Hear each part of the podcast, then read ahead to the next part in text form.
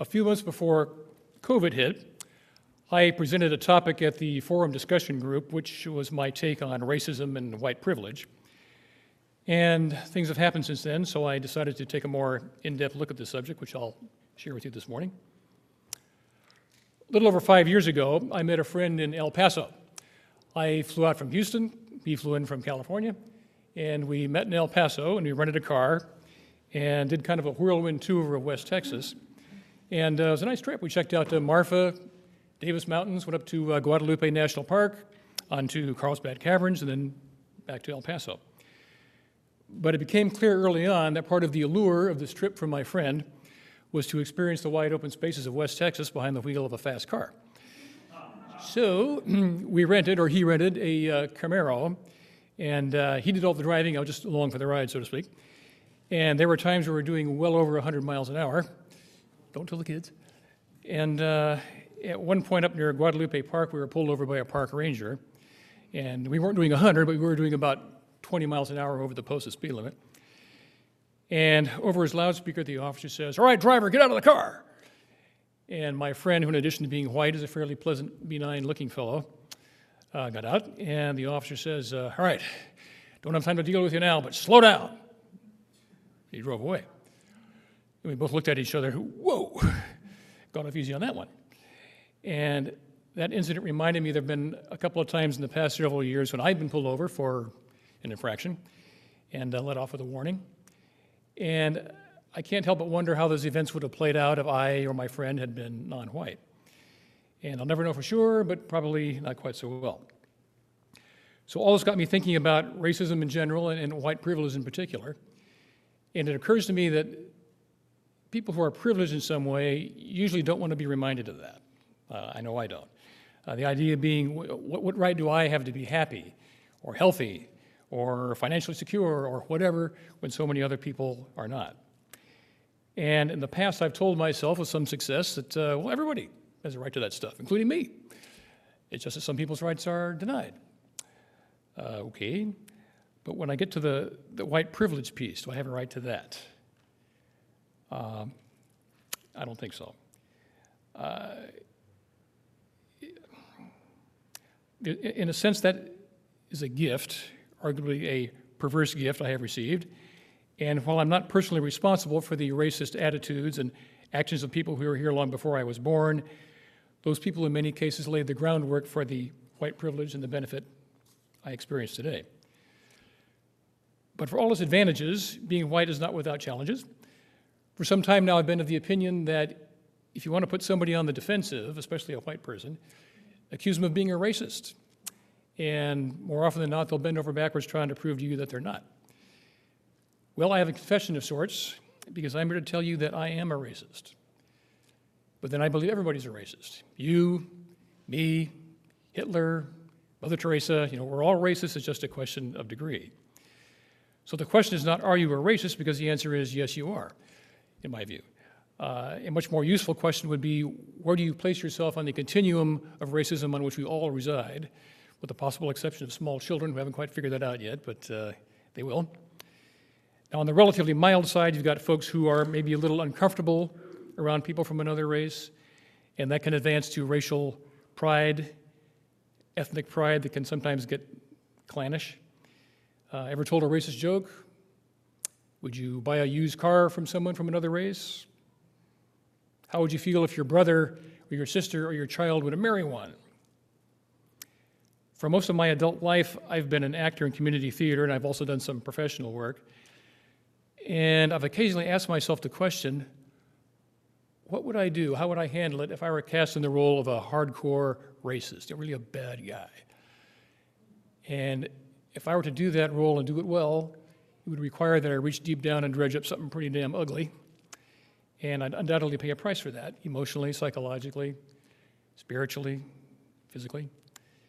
And part of me says, no, I, I couldn't, I couldn't do that. I couldn't bring myself to do that. But another part of me is afraid that just maybe I could. And with any luck, I'll never find out.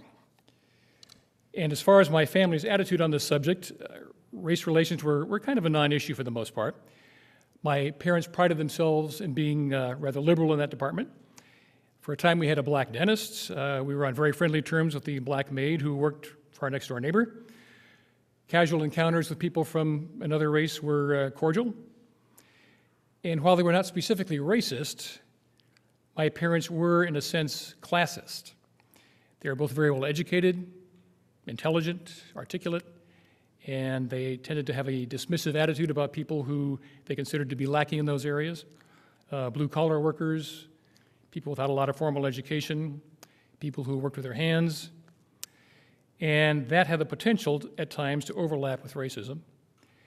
And since that was part of our family culture, I'll confess I occasionally participated, but rarely wholeheartedly because there was something about that attitude that I couldn't fully embrace, uh, I couldn't fully support. And as I got older, I realized it was in part because, in a sense, I live in both worlds. On the one hand, I have a graduate degree. For a number of years, I was a college speech instructor. I'm an actor. I listen to NPR.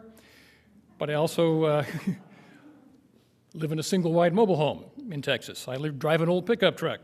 And a lot of the people I associate with on a daily basis come from the ranks of the uh, working class. Now, I realize I'm a white guy talking to a largely white group, and while I believe it's possible for white folks to develop an intellectual understanding and even sophistication about racism, it's not part of their cultural DNA like it is with African Americans or other minority groups. And there are several demographic realities worth noting. We are approaching a time when white people will no longer be the majority racial group. Most estimates put that as happening somewhere around mid century and is already happening in several states, certainly including California, where the 2020 census reports that non Hispanic whites comprise only about 35% of the population.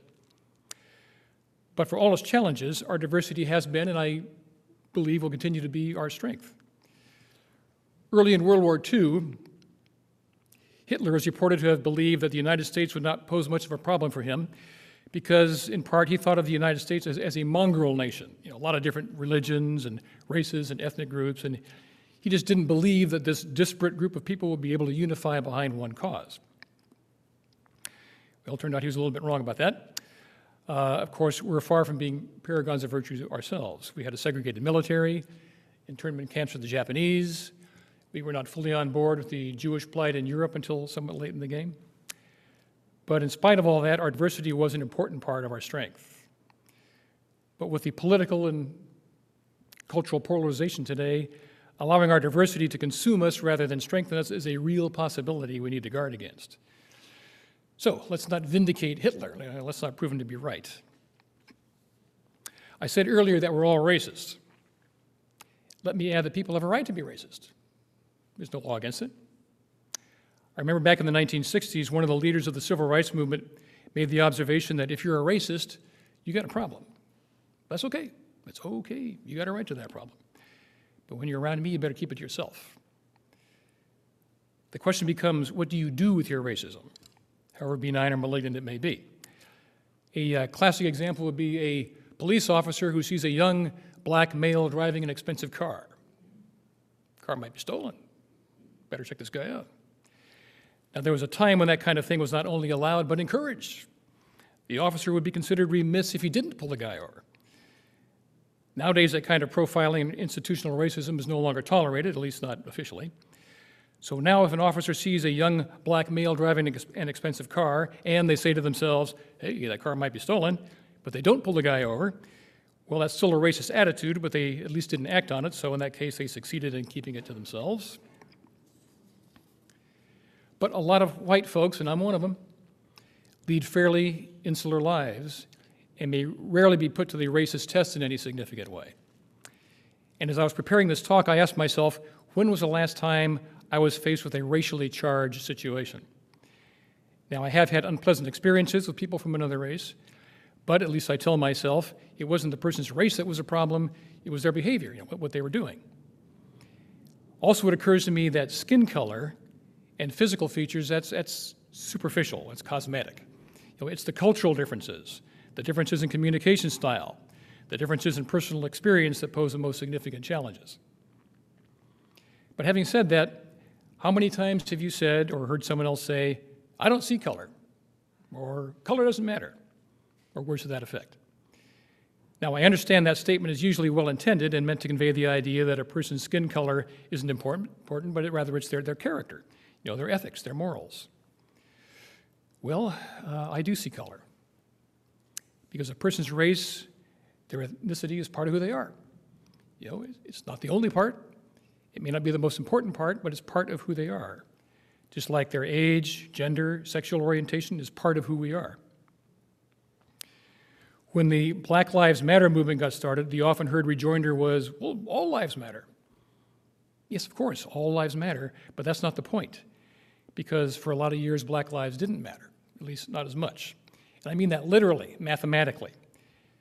Article 1, Section 2 of the Constitution stated that for the purposes of congressional representation, slaves would be counted as three fifths of a free individual. And that provision was repealed in 1868 by the 14th Amendment, but still to say all lives matter, however well intended, dilutes the message and misses the point. I think, though, that most people have their heart in the right place and are genuinely motivated to seek harmony and understanding of other races, cultures, ethnic groups, but not everyone.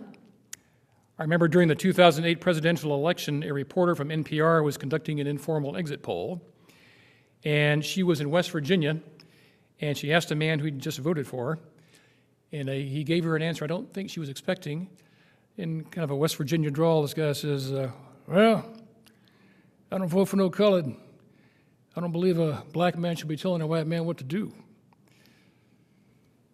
Toward the end of the movie, Mr. Holland's Opus, there's a scene where the new principal is telling the fine arts department that uh, due to budget cuts, their department is basically going to be discontinued. And at that point, Mr. Holland speaks up and he says, You know, our old principal, the woman that you replaced, the woman who was here for 30 years that we all knew and loved, she would have fought this. And the new principal says she would have lost. And Mr. Holland says, yes, she would have lost, but she still would have fought it. Now, I don't mean to suggest that fighting racism is a losing battle, but it'll never be completely won either, in my view, because, like that guy I was talking about earlier, they're out there. They're a force, and they're not going away. And perhaps the best we can hope to accomplish is to push these attitudes to the sidelines for a time with the understanding that they'll never be completely disappearing and will occasionally come roaring back in various forms. But rather than be discouraged by that, I try to take comfort in the words of Dr. Martin Luther King when he said, The arc of the moral universe is long, but it bends toward justice.